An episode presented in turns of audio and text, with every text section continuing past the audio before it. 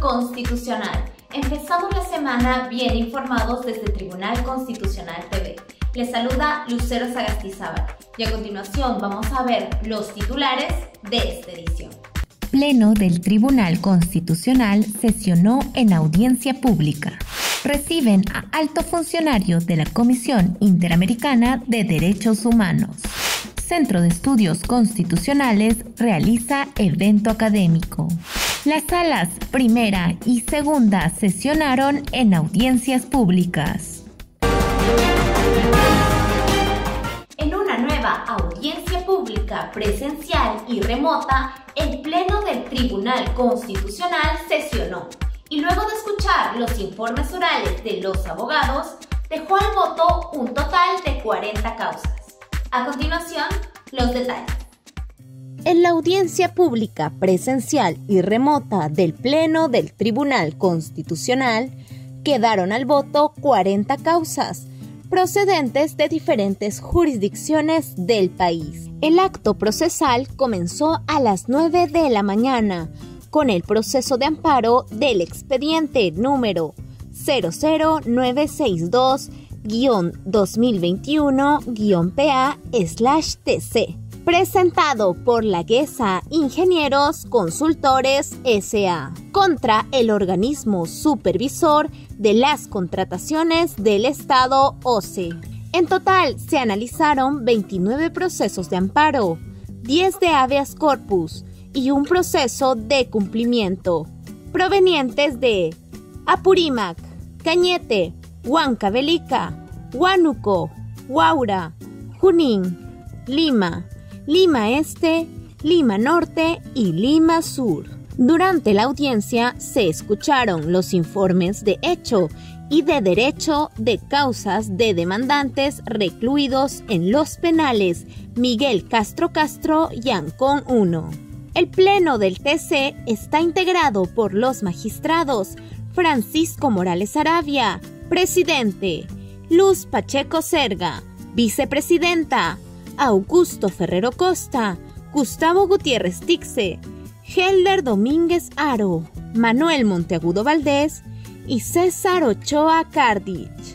En esta audiencia, la magistrada Pacheco Serga participó de forma remota.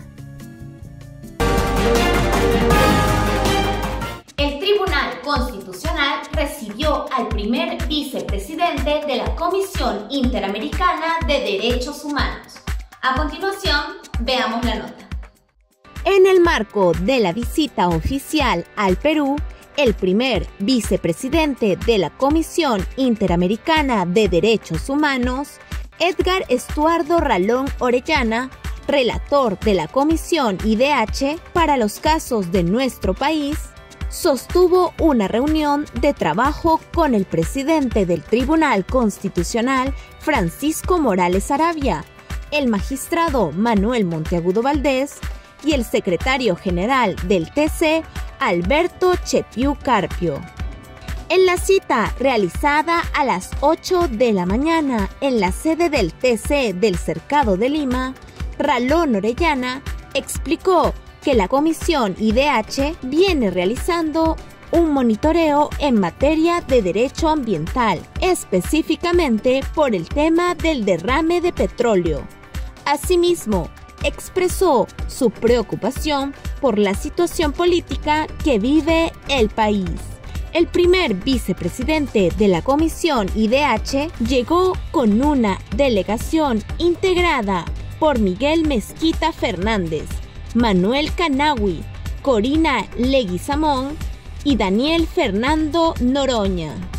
Todos ellos especialistas de la Comisión Interamericana de Derechos Humanos, así como Carlos Briceño, director de Derechos Humanos del Ministerio de Relaciones Exteriores. Constitucionales del Tribunal Constitucional realizó la conferencia magistral Los límites constitucionales del derecho penal. A continuación, veamos el desarrollo.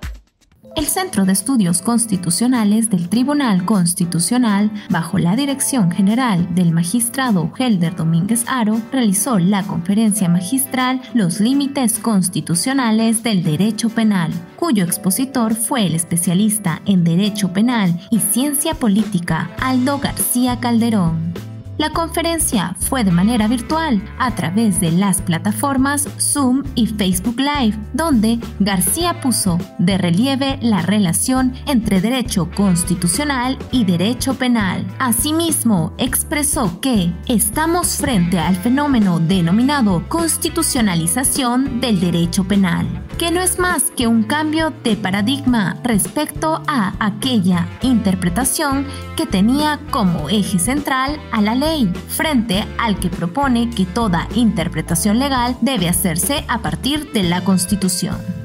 Aseveró que este cambio de paradigma implica el reconocimiento de la fuerza normativa de la Constitución y su preeminencia sobre la ley, que obliga a todos los operadores jurídicos a observar sus actuaciones considerando el precedente constitucional enfatizó que no es suficiente aplicar la ley como tal, sino que se necesita además que se acaten los principios y reglas constitucionales para su validez. Finalmente, analizó los principales principios que informan el ordenamiento jurídico previstos explícita o implícitamente en la Constitución. Principio de legalidad penal, principio de culpabilidad, principio de proporcionalidad y principio de resocialización. Las salas primera y segunda del Tribunal Constitucional sesionaron en audiencias públicas y dejaron al voto un total de 80 causas procedentes de diversas ciudades de nuestro país. Veamos la nota. El miércoles 12 de octubre sesionó la Sala Segunda, presidida por el magistrado Gustavo Gutiérrez Tixe e integrada por los magistrados Augusto Ferrero Costa y Helder Domínguez Aro. Luego de escuchar los informes orales de los abogados, dejó al voto 40 causas.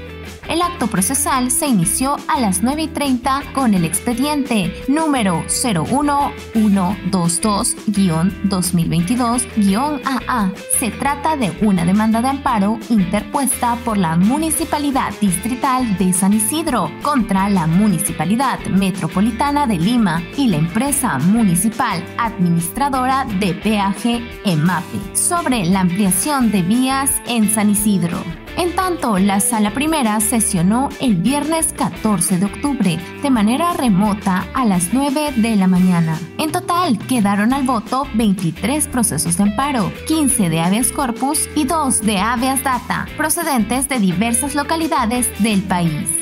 El presidente de la sala, magistrado Manuel Monteagudo Valdés, dio inicio a la audiencia con la participación de los magistrados Luz Pacheco Serga y César Ochoa Cardich, quienes analizaron el primer caso referido al expediente número 03 009-2021-PHC-TC, proceso de habeas corpus interpuesto por Miguel Ángel Pérez Tirado contra la Sala Penal de Apelaciones y Liquidadora de la provincia de San Román, Juliaca, de la Corte Superior de Justicia de Puno.